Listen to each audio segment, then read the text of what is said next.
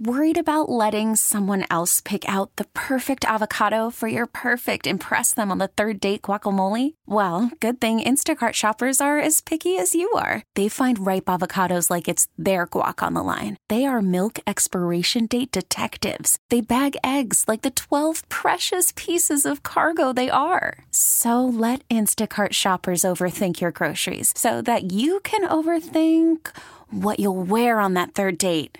Download the Instacart app to get free delivery on your first three orders while supplies last. Minimum $10 per order, additional term supply. This episode is brought to you by Progressive Insurance. Whether you love true crime or comedy, celebrity interviews or news, you call the shots on what's in your podcast queue. And guess what?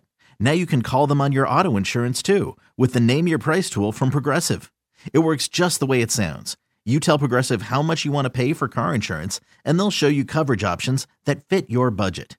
Get your quote today at progressive.com to join the over 28 million drivers who trust Progressive. Progressive Casualty Insurance Company and Affiliates.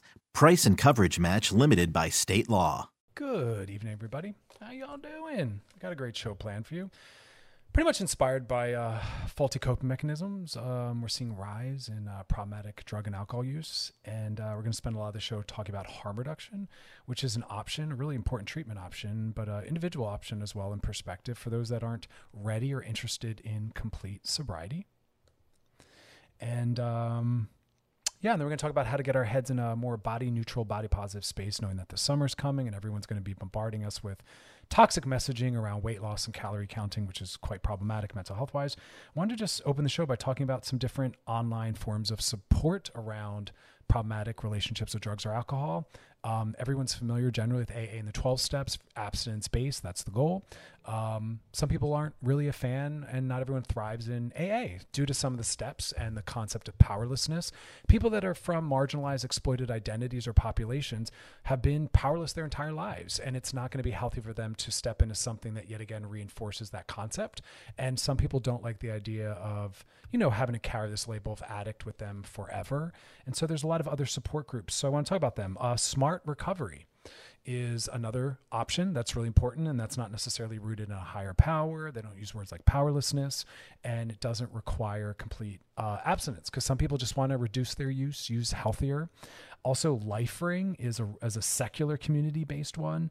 Um, there's a really great group called women for sobriety um, that's women centered. I, I, don't know that if I don't know whether or not it's cis only. I'm hoping it's also trans inclusive. Uh, Sober Grid is a social media app um, and also Al-Anon for those that might have um, be the children of or family member of someone who's struggling with addiction and they want to kind of better understand really um, how to cope with that and how to deal with that. So, like I said, later in the show, we're going to be spending most of the night talking about harm reduction and coping mechanisms in our relationship to drugs and alcohol. Um, also, just some stuff in the news. Trans student is urging the school not to use his dead name at graduation. This is heartbreaking. Why would the school not use his name? Why do they insist on using his dead name? And for those that aren't familiar, dead name is the name that someone's assigned governmentally or at birth that doesn't match their gender. Um, someone who's trans, when they move into their gender, they they they often change their name, and that's the name that they should be, you you know, that should be utilized at graduation. That's who they are. I, it's school. Calm down. It's graduation. Important to the student, but like, let's calm down. Let's not act like it's some, you know, higher level sacred thing. Let let it be at the comfort of the individual. Like this is heartbreaking to me. People get hung up on this. I refuse. I refuse to use their chosen pronouns, their preferred pronouns, their actual pronouns. I want to use the pronouns that their parents gave them at birth. It's like, dude, calm down. Don't be, you know, there's there's nothing, there's no valor in that. There's no mental health in that. Use the kid's use the kid's name and his pronouns. Oh my God. So, luckily, so far, there's 18,000 signatures uh, for the school administration, but the school's saying we only allow legal names on diplomas. Calm down. that needs to change. Again, institutions need to meet the name. I'm sorry, institutions, all of them, need to need to meet the needs of individuals. People shouldn't have to reorient their lives to meet the needs of an institution or a system.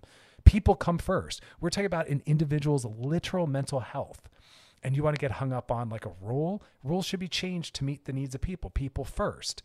it's it's really offensive and again not mental health centered and also just not kind and compassionate or even intelligent to be like yeah that's just how we do it. It's like well change it. There's a human being in front of you impacted. Change it. I'm saying that to bosses. I'm saying that to teachers. I'm saying that to the police force. I'm saying that to the government who's in front of you a person accommodate that i'm, I'm so tired of business coming first money coming first rules coming first regulations change them it's a person don't be so sociopathic Seriously, meet meet the needs of people.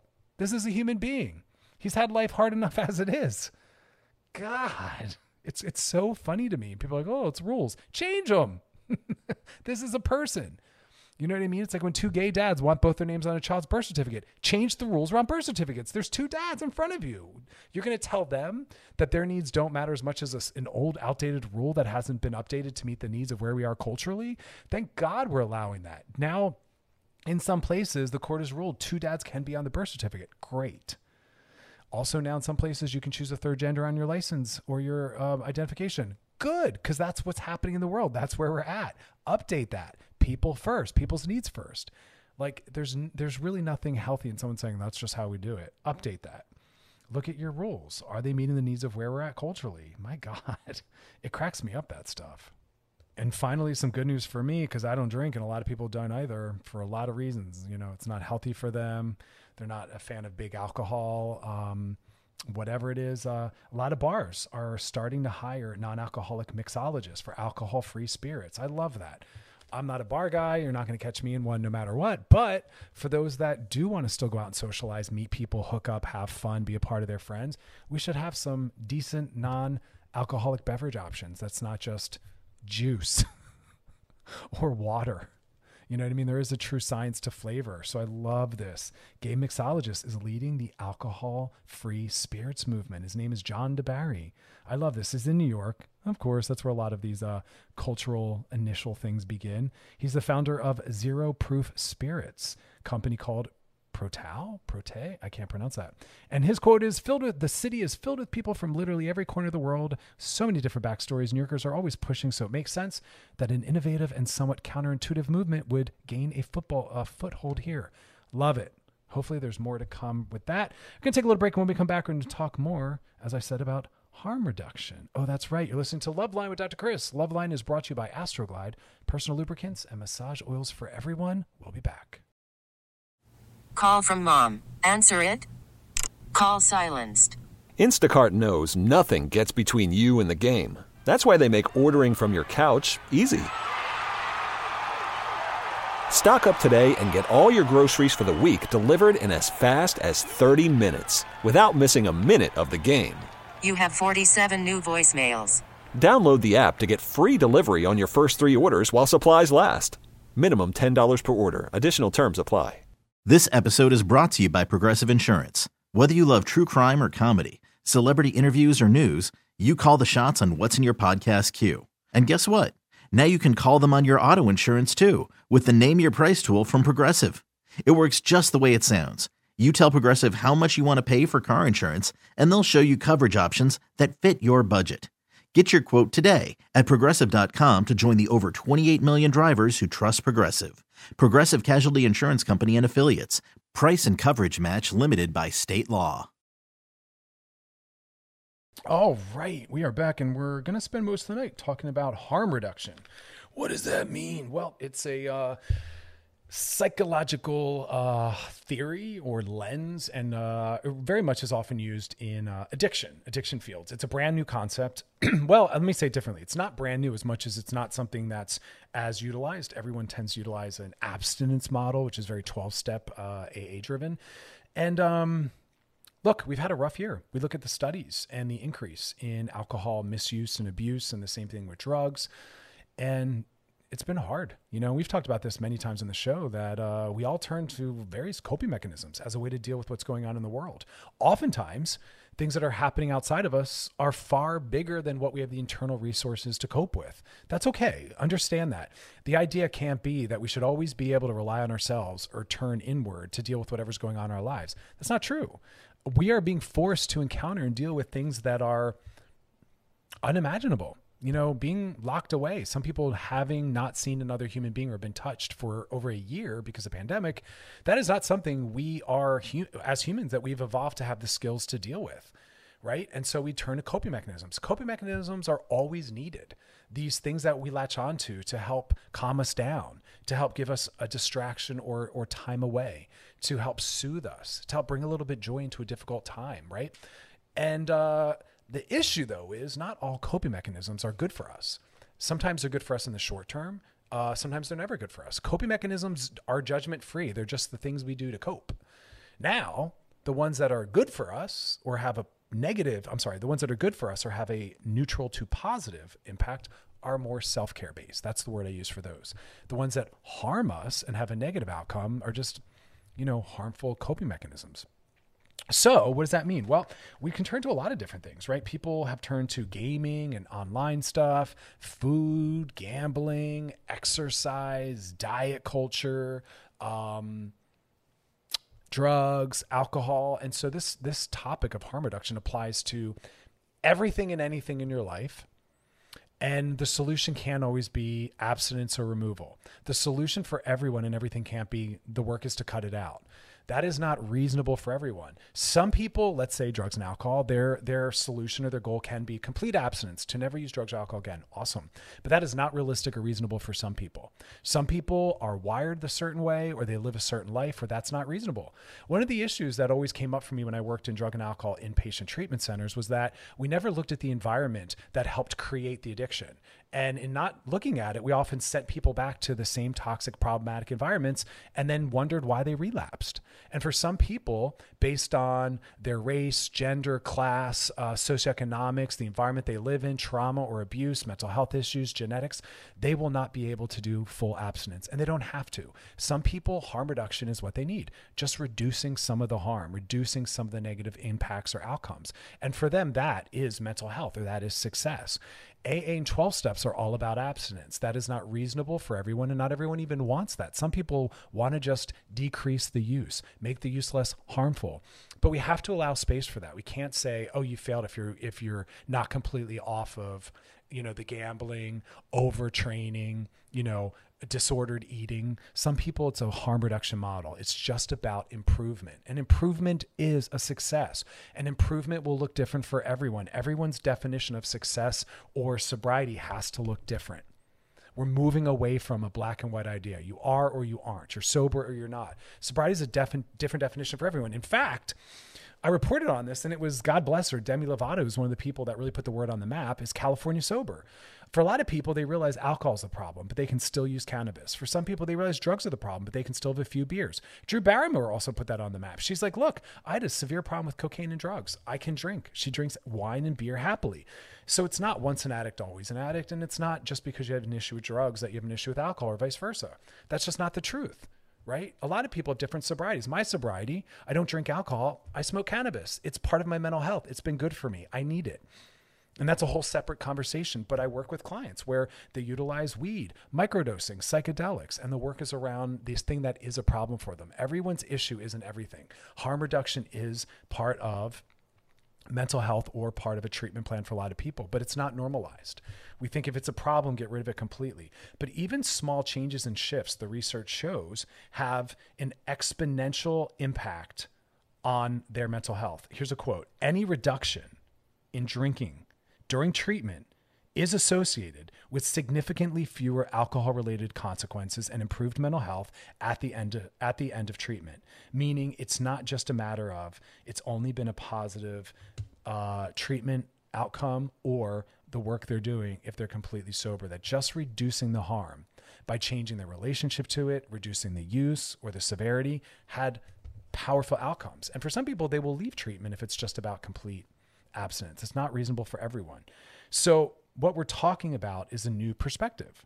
And, and when we're looking at the health outcomes, uh, so here are some of the positive outcomes of reducing alcohol use through harm reduction um, healthier heart function, decreased or elimination of withdrawal symptoms, improved sense of empowerment, self worth, and confidence, improvement and reduction in depression and global anxiety, increase in relational health and socialization, lower blood pressure, So I don't want people to think if I'm not ready to completely get off drugs, alcohol, gambling, gaming, disordered eating, whatever, that if I'm not ready to completely get off of it, then I'm not ready at all. Oh no, please step into the process and any incremental shift is positive. We have to get away from the goal always being complete resolution. That's not that's not a reasonable expectation as I said on some people and on their stories, right? And we're going to talk about what this means. We're going to break this down a little bit more. Uh, we're going to take a quick break, but when we come back, we're going to keep talking about harm reduction, how to apply to ourselves, and for those healthcare workers, how to apply to the people we work with, right? Um, because we're just trying to improve people's lives. We're trying to make people's lives better. And any way we can do that is reasonable, right? Um, and then the DMs will be gliding into those DMs later. Thank you, Astroglide. So stick around for those. If you got a DM for us, drop it in the uh, DMs on our Loveline IG page. All right, we'll be back. You're listening to Loveline with Dr. Chris on the new channel Q and on Odyssey. All right, we're back and um, talking about harm reduction. Now, remember, harm reduction is a model where we don't say that improvement or success is the complete elimination of a problematic relationship with you know a drug or an alcohol or a problematic you know behavioral process. Sometimes it's just about reducing the harm and that's awesome. And for some people that will be what improves their quality of life and what they move forward with forever. Some people they'll just be drinking less. They'll be using drugs less or they'll be using drugs differently or drinking differently or they'll be eating differently right? You know we talk about disordered eating. For a lot of people, disordered eating will always be a part of their life. We live in a very food phobic, fat phobic culture. It's very hard for anyone to feel okay about their body, right? Just start with this. Everyone's supposed to be battling aging and using anti aging and fear of aging. Well, right there, that's body negative and setting you up to battle your body. You have to be looking a certain way. You know, we health police people. You know, as long as you're healthy, you don't have to be healthy. That's up to you. That is a personal decision. You know what I mean? That is not something we can put on everyone. Some people choose a life of pleasure and excess. That's on them.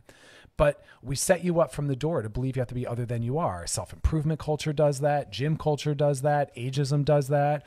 Makeup and fashion. You have to keep up with the trends, they say. You have to look your age. It's a mess. It's a mess. And so it's very hard for anyone to have a complete healthy relationship to themselves in terms of their body and eating, right? Same thing with drugs and alcohol. That is also all over the map. So we talk about harm reduction, right? And again, harm reduction has a lot of positive outcomes and impacts on people. It doesn't have to be complete abstinence. And harm reduction isn't against abstinence. That's a great solution for a lot of people. And some things need to be seen and treated that way. But then there are some things that we can't even ever really consider that. Let's look at drugs and alcohol. You can live a very happy, productive, sustainable life without ever using drugs or alcohol. But we can't say the same thing about things like food, sex, fun, games, whatever whatever other thing you are. There are some things that we need to learn to have in our life and it will always be about trying to reduce the harm because we can't just remove it. Here's what's difficult for humans. We do a little bit better psychologically with all in or all out, all on or all off. So absence makes sense to people. Moderation is very hard, and that's what harm reduction involves. Some forms of impulse control, boundaries, and some moderation. That's hard for us because it takes work, it takes focus. We hate that. We hate that. We want things quick and easy.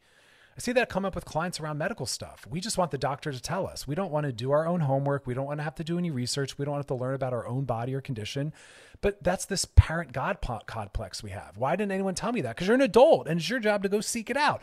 You can't put every responsibility on your doctor. I tell my, my patients that too. Go learn about this. Go read about this. Do some of your own work. It's your life. I'm here to be a companion and help to the level I can. Same thing with a different kind of doctor they can only do the best they can, but it's your body, it's your job. Go do some work on it. But we hate that. We want it, we want the easy route. We want to just stop. We just want to remove. We just want to be told what to do. But let's unpack this. Here's what the work would look like. Let's say we're talking about alcohol and you're saying, I- am not going to completely remove it. My life doesn't allow for that, or I'm not ready for that, or that's far too hard for me. Well, here's what we would do for harm reduction. These are examples. You would make sure you eat before you drink. That would be your rule. I'm still going to drink, but I'm going to make sure I always eat before I drink. Why? That will reduce the harm that the alcohol is causing. Also, maybe you'll pick a few times or days throughout the week where you don't drink. Kind of like how people are very comfortable with a cheat day in terms of food. You do the inverse. There's days away from alcohol. There's certain days I'm allowed to drink and certain days I can't. That's reducing harm.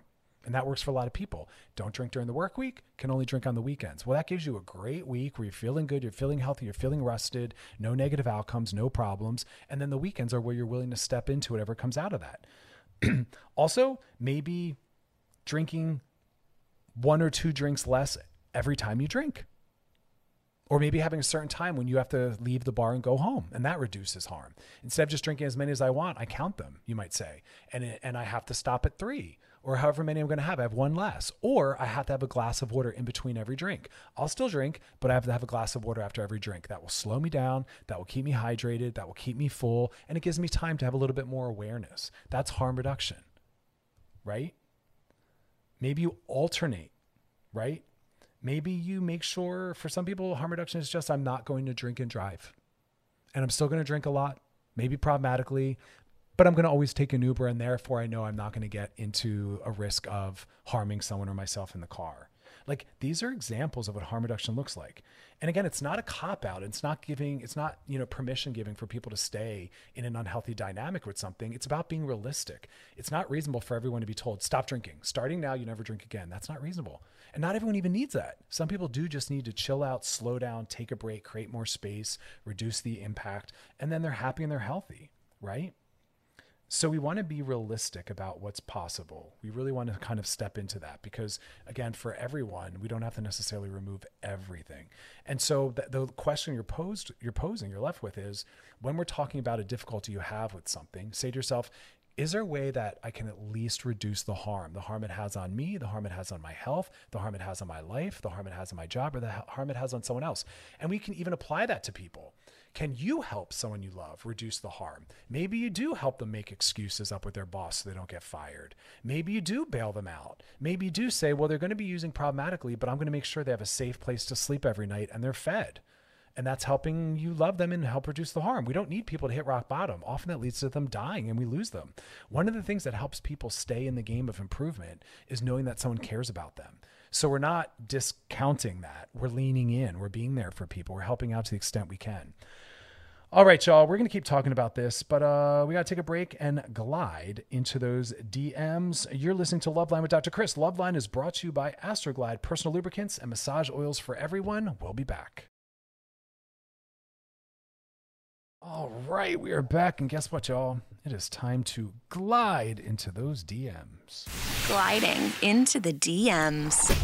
Today's DM says, Hey, Dr. Chris, I've been in a relationship for three years. We started out, I'm sorry, I feel like I read these sometimes with such dramatic effect. We've been in a relationship for three years. We started out as best friends and then developed into something more, which had never happened to me before.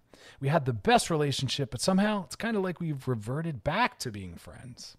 We both aren't romantic towards each other anymore. We both just kind of go about our day, but remain best friends. We do everything together. We talk all the time, but no love. Is it time to move on? Kind of sounds like you already did. You know what I mean? Be where you are. Don't force things. Don't fight things. I love how fluid and honest your little journey's been. Not your, I'm sorry to qualify the word little. I, like how honest and open and fluid your journey has thus far been. Honor that, right? We don't want to force things, right? We don't want to force romance or sexuality um, where, where it isn't able to be done. And you guys have so beautifully kept in touch. And I like the intimacy that becoming lovers after having been friends affords us. And then I like the intimacy that having been lovers and then moving into friendship affords you. Remember, just because we're not able to stay connected or committed around sex or romance doesn't mean we can't shift into a new configuration and keep the elements we love and value about each other. That's why Friends with Exes is beautiful if we're dating healthy people and we're leaving lovingly, right? But we get really hung up on it being one or the other, and we can't move from one to the other. And if one didn't work, nothing can work. We're so hardlined and so dramatic and so polarized. Um, but you've built a lot of intimacy and care, and that that creates an even deeper friendship. And so that's great. Honor that. Love that. And I don't even like using the word breakup. I haven't found a better word, but it should just be a transition. People shouldn't break up. They should transition. We transitioned into being lovers. We transitioned out of being lovers. We transitioned into romance. Now we're transitioning into just friendship. Maybe we're not going to be close best friendships. So it should be called transitions. Moving forward, I'm going to use the word transitions. We don't break up. That's very hardlined and primitive. We broke up. If it's a toxic, you know, violent relationship, end it. Yes but yours isn't. And so we transition. We transition on into something else. And I think that's a gentler word. A lot of people are afraid of leaving a romantic relationship because I don't want to break up. Okay, but uh, would you want to lovingly, healthily transition into something that's more honest or functional based on who you both now are? Because what worked then doesn't necessarily work now. right? We have this idea that like a successful relationship goes on forever, but we have to get away from using time or the label of the relationship as determining its worth and value or its success. Not every relationship is able or meant to go on endlessly. We are now living longer and longer and longer and longer as well. It's bizarre in some ways to think that whoever you are connected and compatible with and have chemistry with in your 20s should, you know, 50 years later still maintain that. It doesn't have to, and that's not a failure. That's called natural growth and change and shift. We're not always going to grow like synchronized skaters in the same direction in the same ways. So many things happen in the context of our lives that we can grow apart. That's not bad or broken. Not every relationship can be maintained in a romantic or sexual sense. I have to tell couples that things get de-eroticized, de-romanticized. It's the part of the natural ebbs and flows. We don't want to be afraid of that. That's not a sign of badness or failure. I love your journey, right? Allow that, honor that, be in that. Don't think it needs to be anything other than that, you know? Um, that's who you guys are. That's what's worked well for you. I love that you have each other and the intimacy that comes from having been, and that's why I love the idea of people becoming friends with people that they were just hookup partners with. Hooking up and sex can help us learn about ourselves and each other.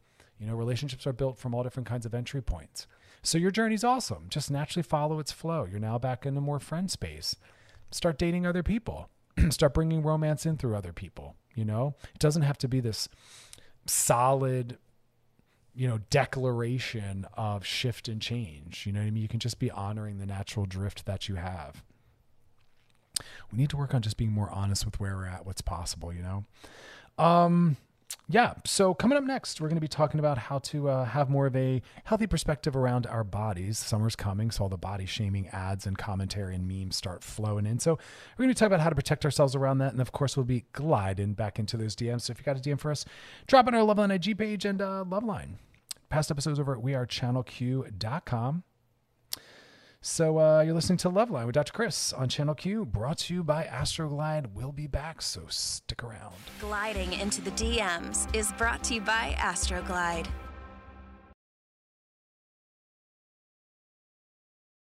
All right, we're back and we're wrapping up our coverage of harm reduction. Why? Well, a lot of us have relationships to uh, different things uh, diet culture food working out yes too much of a good thing exists for literally everything you know we don't want to overtrain burn ourselves out we're not trying to feel as though we have to earn food right we're having a healthy relationship to exercise movement and food but some people aren't happy with their relationship to drugs, alcohol, sex, food, shopping, gambling. So we're talking about harm reduction. Some of these things can't healthily be completely removed. We it is healthy and necessary to have sex. We've talked about that.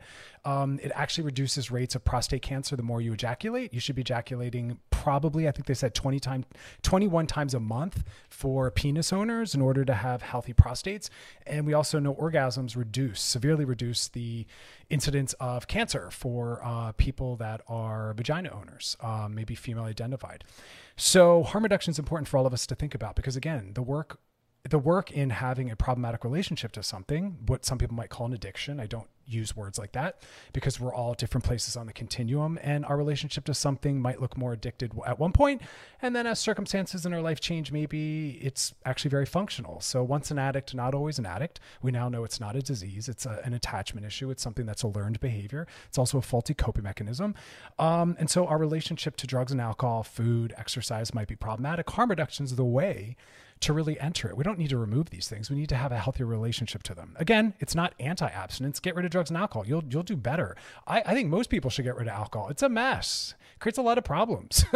it's problematically the center point of everything we do and celebrate. We don't need that. Big alcohol is quite toxic. It's bad for us, literally bad for us. However, it can serve a great purpose where it can enhance celebrations, right? If you're in a good mood, I'm more comfortable with people drinking. If you're not in a great mood, it's going to amplify that not so great mood. So, you know, it's better to drink or use drugs when you're in a positive space, not when you're in a negative space or trying to use it to fully really deal with something because it's far from a solution. But for some of us, most of us, it's just about having a healthier, better relationship to it, not completely removing it. So harm reduction is about, hey, do you want to drink or use less? Uh, do you want to wake up feeling better and not hungover?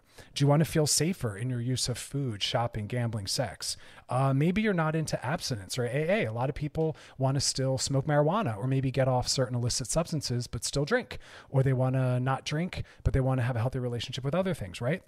Uh, not everyone is comfortable going to meetings. Uh, just these needed changes are really going to be enhancing and important for us. So again, harm reduction is about asking what are ways that I can help reduce the harm that drugs or alcohol or these other substances play in someone I love's life, or also your own. Right? It's not always about necessarily getting rid of it, and you know, total abstinence and total abstinence is not a reasonable goal for everyone based on their circumstances. Right? Um, so anyway, harm reduction is about how can I reduce harm. Therapy can help as well. I always want to throw that out there, but uh and then also, just what are some of the things we can do as one offs if we're having a really rough day or time? I always ask people stop for one second before you use or pick up anything and just say to yourself, How do I feel? What's going on with me? What am I attempting to solve? What feeling am I trying to not have to feel or encounter? What do I not want to think about? What do I not want to deal with? And just build in that little bit of space between trigger and reaction we want to widen that space. Usually we feel something, we grab the booze. We feel something, we grab the food. What if we widened that space and just paused and said, I'm feeling as though I want a drink to cope. What is going on with me? Ah, I'm feeling lonely. Is there a better way or another way to solve that? Yes, I can see someone call someone, reach out. Maybe, depending on the question, the answer is no. And maybe whatever you're going to reach for might be the most reasonable thing in the moment. Coping mechanisms are born out of a need. We don't want to just remove them all we have to replace them. It's okay to have coping mechanisms. We just want to have really sustainable, healthy, positive impact ones. So the first thing again is saying, what, what am I trying to do? What am I trying to fix? What am I trying to solve? Is there another way to do it? Before we just grab reactively that coping mechanism. And then say to yourself, if I'm going to still go for the coping mechanism, is there a way that I can use it safer or better? Use it less, create more space, take tomorrow off, find a healthier way of using it right? We talk about snorting versus injecting, right? Having a glass of water with every drink, eating before drinking. There's a lot of safer ways, right? And reducing harm is what we're trying to do.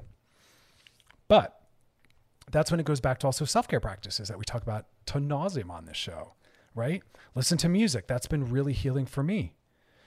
Journaling, writing it out, working it through, calling someone to process it, right? Maybe taking a break, taking a nap, reading a book, masturbating, dancing, stretching, watching a movie, going for a walk. So many ways we can do it. I just want people to have a wide range of coping mechanisms because the problem is usually when we have one and one only. You are allowed to eat your feelings. Many times, the best thing I can do for my mood is just eat a donut. Go get a vegan donut. It makes me happy, gives me a break. I'm not trying to solve anything. I'm just trying to take a moment away or give myself joy. We're allowed to still have those things, but I have a lot of other coping mechanisms. So I don't over rely or depend on that one. That's when it becomes a problem. If you don't have choice, you're trapped. You want to have choice so you can actually choose. That's how we feel better. That's how we feel empowered right? That's a healthy use of coping mechanisms because, again, we will need them. It's not about not needing them or having them, it's about having choice, having pause between trigger and what we reach for, and asking ourselves, is there maybe a better or another way? Um, all right. All right, y'all, that is that. And we'll be back. You're listening to Loveline with Dr. Chris. Loveline is brought to you by Astroglide, personal lubricants and massage oils for everyone. Stick around.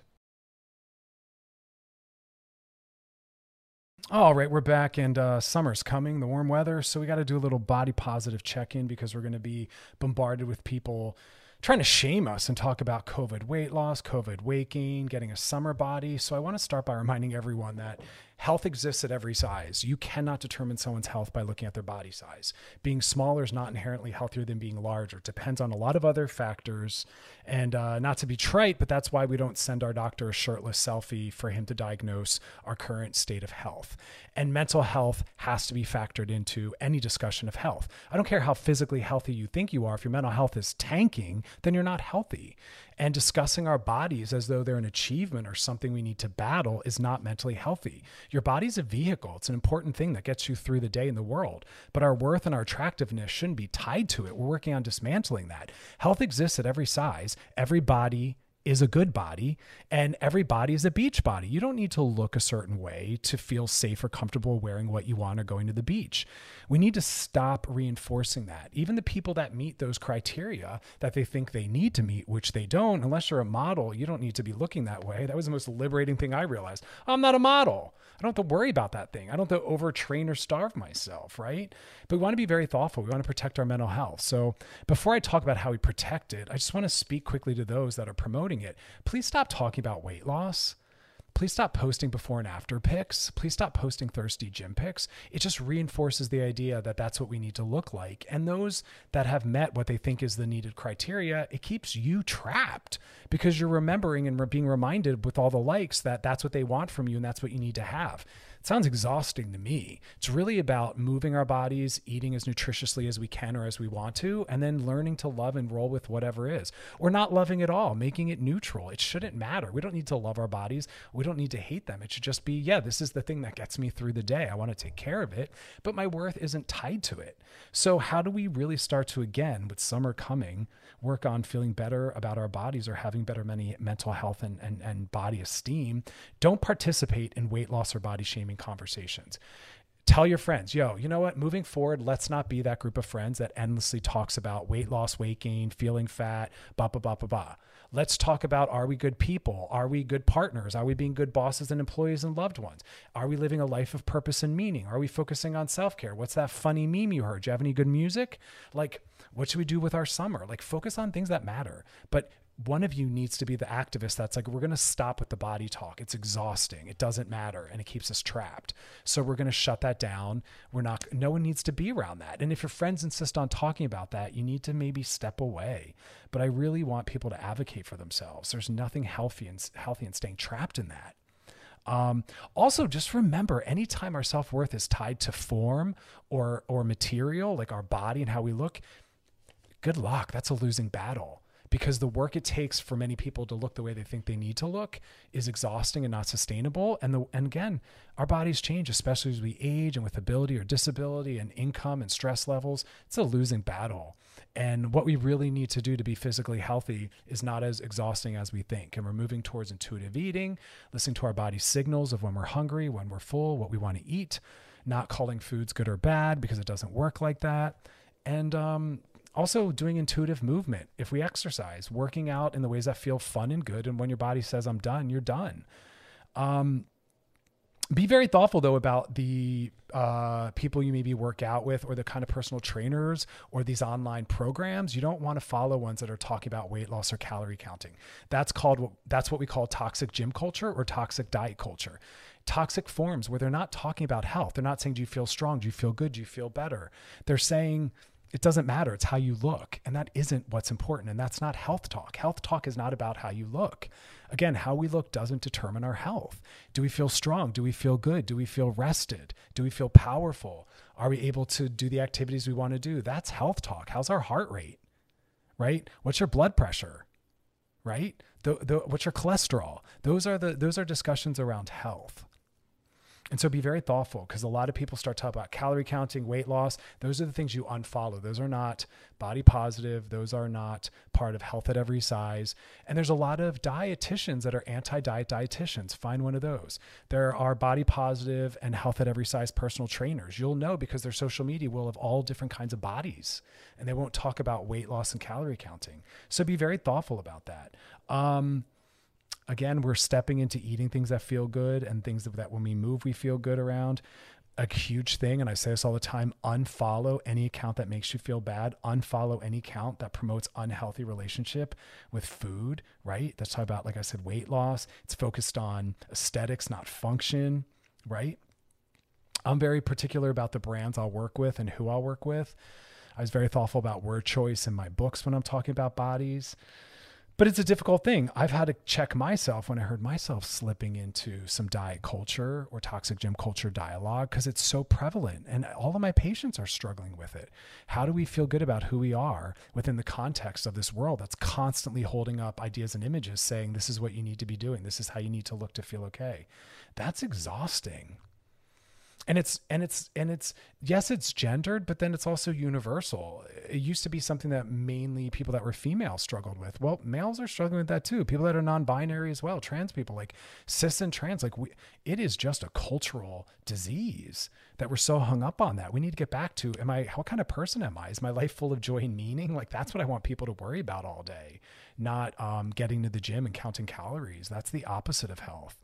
Uh, it's going to also just lead you nowhere good Um, we're going to take a little break, and when we come back, we're going to finish talking about how to get our heads on straight. But also, I want people to be aware whether you struggle with this or not, everything you post and you talk about and how you move through the world is making it harder on others or making it easier. Be a part of the solution, not the problem. Let's make our worth tied to something more meaningful and sustainable and healthier your body, being obsessed with your body and how it looks, that's ego, that's form, that fails you. We know that.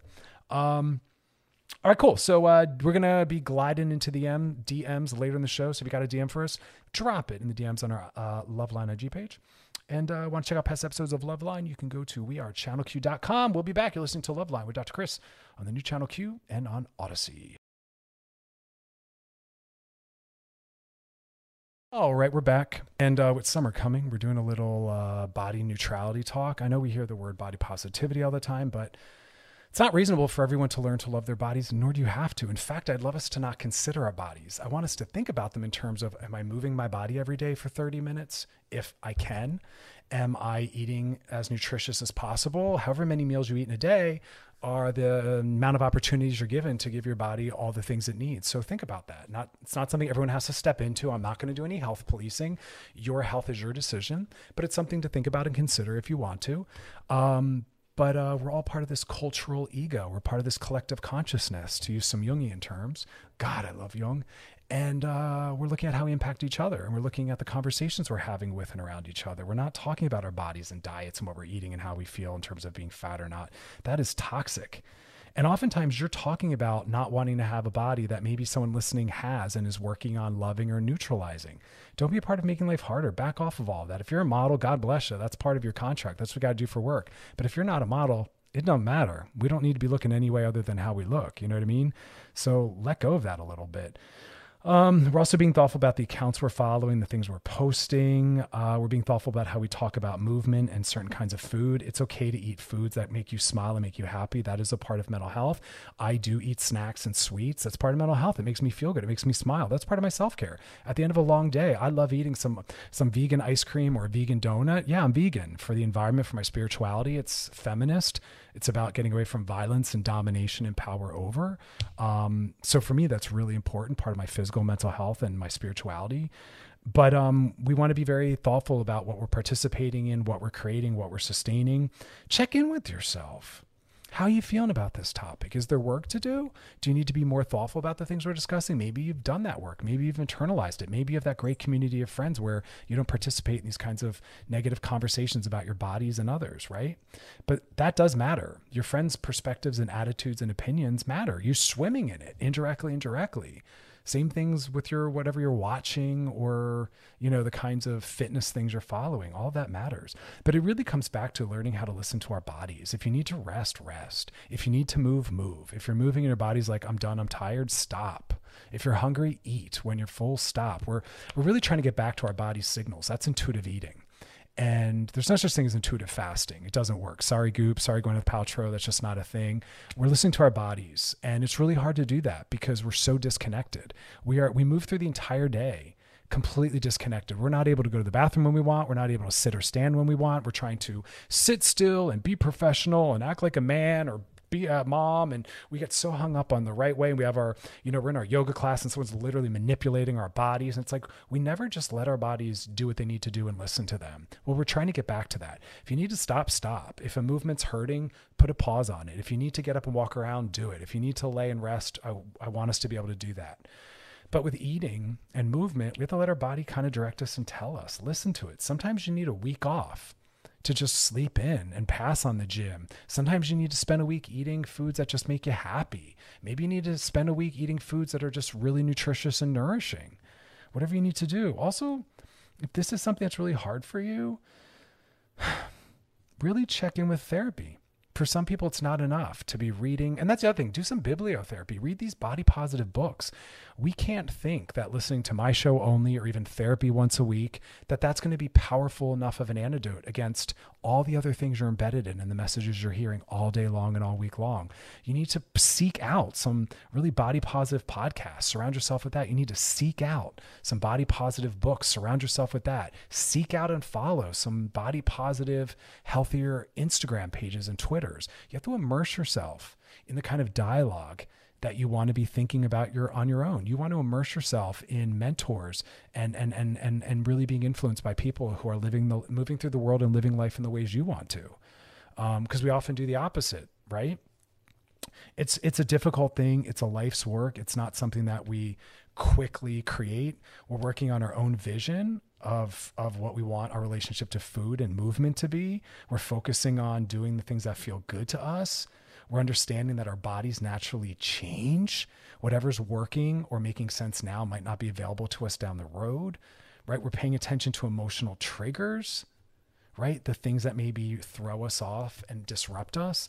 But we're moving into an ethic of care and we're really centering mental health. What I want everyone to learn, if nothing else from me, my work, and my show, is whenever something is posed to you in the world, whatever it is, your first thought is, how is this impacting my mental health or how will it impact my mental health? And if it's going to be bad or negative, then you really try to second guess it, say no, set a boundary, or change it. Um, and if you really do that work, you realize multiple times throughout the day, you're participating in a conversation or you're doing something that's maybe not great for you. You know, I love people journaling and really kind of tracking that stuff. Um, all right, cool. So that is that. Coming up next, we're going to glide into those DMs. So if you got a DM for us, drop it in uh, the DMs on our Loveline IG page. And as always, past episodes are over at uh, we are channelq.com. Scroll down, look for my face, click on it. Bam, there they are. But like I said, coming up next, we're going to glide into those DMs. You're listening to Loveline with Dr. Chris. And Loveline is brought to you by Astroglide, personal lubricants and massage oils for everyone. Stick around, we'll be back. I'm Sandra, and I'm just the professional your small business was looking for. But you didn't hire me because you didn't use LinkedIn jobs. LinkedIn has professionals you can't find anywhere else, including those who aren't actively looking for a new job but might be open to the perfect role, like me. In a given month, over 70% of LinkedIn users don't visit other leading job sites. So if you're not looking on LinkedIn, you'll miss out on great candidates like Sandra. Start hiring professionals like a professional. Post your free job on LinkedIn.com slash recommend today. Selling a little or a lot?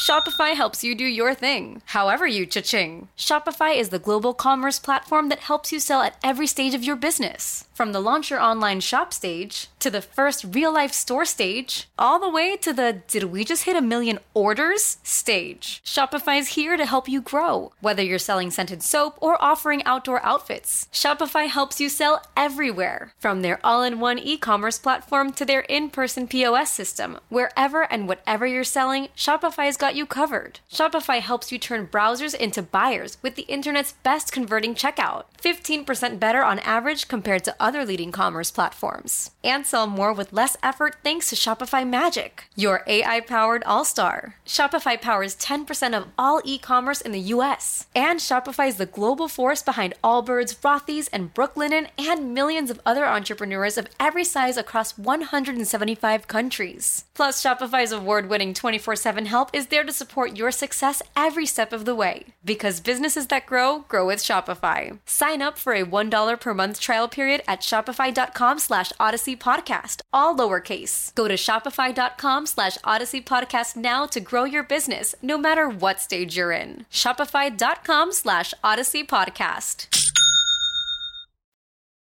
All right, we're back now. It's time to glide into those DMs. Gliding into the DMs. This one says, Hey, Dr. Chris, me and my partner just went through a breakup. See, we're not using that word anymore. You and your partner just went through a transition. You've transitioned out of a sexual romantic relationship into acquaintanceship or friendship or maybe nothingship. Um, and I feel pretty great about it. Well, good. I hope that means you realize this relationship in the way it's currently structured has gone as far as it can and should. I hope that that means you also lovingly left and said, hey, let's transition out of what we were doing. Um, that's all good stuff. Uh, I've been doing more things for myself, you say, even little things like watching the TV shows I like instead of picking whatever they wanted to watch. Isn't that interesting? the truth, the authenticity that can emerge uh, when we've transitioned out of a relationship that we should lovingly try to bring in while with someone, but I get that it's easier after. Uh, back to your question, you said, but part of me feels anxious all the time. Part of me misses them a lot. Is this normal? I know that I lost a best friend, but that's all they were at the end of the day a friend. Also, how soon is too soon to start trying to meet other people? Bam, so much in this question. Uh, part of you feels anxious and misses them. Yeah, that's normal. something's lost, something's gone, something's changed we will always mourn the loss, grieve the loss of something small or large, right? Your life is different. When we leave a romantic relationship, our identity changes. We were the boyfriend or girlfriend of someone, or husband or wife, right? It was an us. That changes. Our social world changes. Maybe we're socializing differently.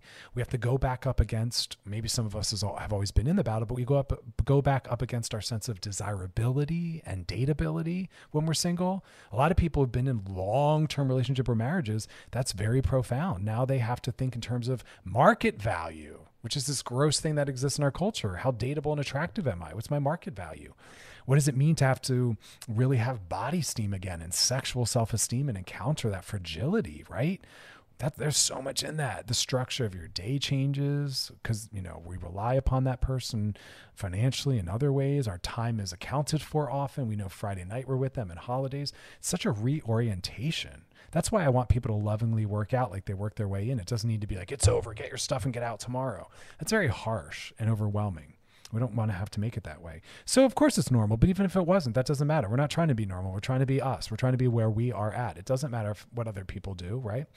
And you said, I know I lost a best friend, but that's all they were at the end of the day. What do you mean that's all they were? That's that's a big thing. They were a best friend. You lost a, be- a best friend. You lost something important. You lost something of a lot of worth and value. Don't undercut that. Don't illegitimize that. Don't play the game of a romantic partner has more worth value than a best friend does. We want to we want to make that more horizontal. We don't want to do that vertical where they're at the top romantic and they come before all else.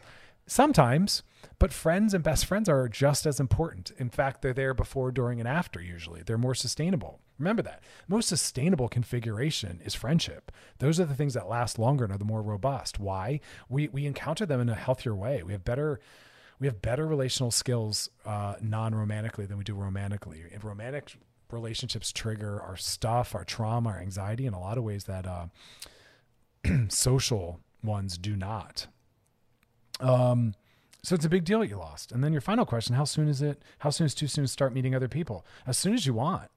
I mean, again, the length of time between relationships doesn't determine its health. And the studies show over and over dating as soon as possible can make us not have to really feel not desirable or dateable. Our self esteem remains more intact when we get back out there if we are able to get back out there in a way that reflects back our worth and value and that there's a lot more to come.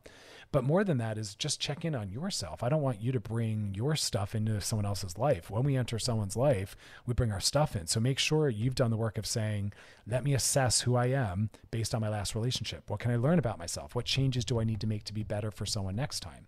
So look back and say, what am I proud of? What aspects do I want to take forward and keep with me? What parts of myself do I want to leave behind and not bring into someone else's life? So do some powerful self assessment.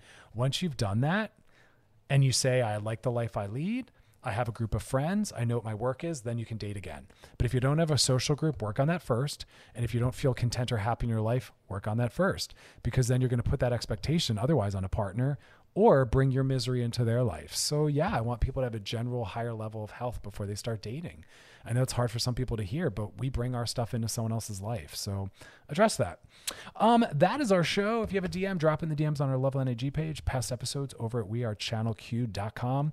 Uh, tomorrow, we're going to be talking about healthy texting and, of course, healthy sexting. So, join us for that. As always, thanks for hanging out, y'all, and you enjoy the rest of your night. This episode is brought to you by Progressive Insurance. Whether you love true crime or comedy, celebrity interviews or news, you call the shots on what's in your podcast queue. And guess what? Now you can call them on your auto insurance too with the Name Your Price tool from Progressive. It works just the way it sounds. You tell Progressive how much you want to pay for car insurance, and they'll show you coverage options that fit your budget. Get your quote today at progressive.com to join the over 28 million drivers who trust Progressive. Progressive Casualty Insurance Company and Affiliates. Price and coverage match limited by state law.